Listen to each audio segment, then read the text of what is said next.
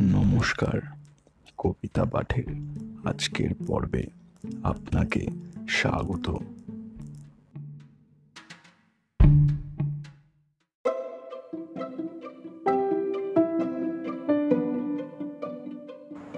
আজকে আমার নিবেদন কবি সুকুমার রায়ের বিখ্যাত কবিতা সাবধান। কবিতা পাঠে আমি সাহেব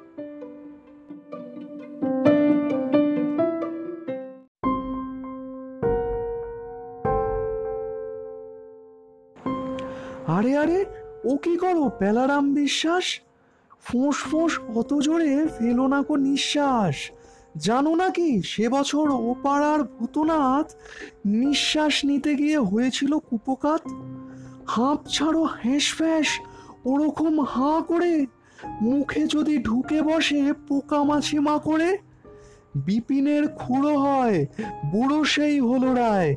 মাছি খেয়ে পাঁচ মাস ভুগেছিল কলেরায়। তাই বলি সাবধান করোনা কো ধূপধাপ, টিপি টিপি পায়ে পায়ে চলে যাও চুপচাপ।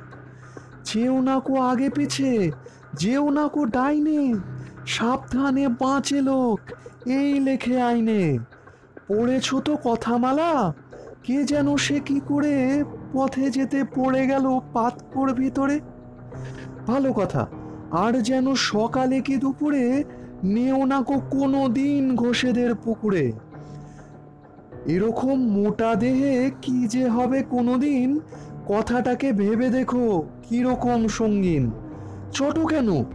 হয় নয় কে বা জানে স্পষ্ট যদি কিছু হয়ে পড়ে, পাবে শেষে কষ্ট।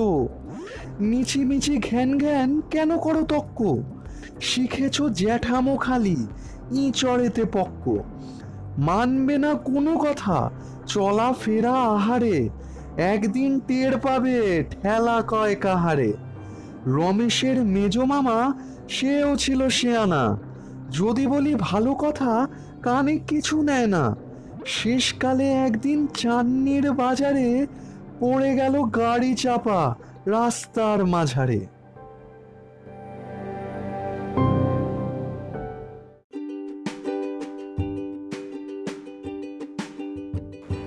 শ্রোতা বন্ধুদের কাছে অনুরোধ।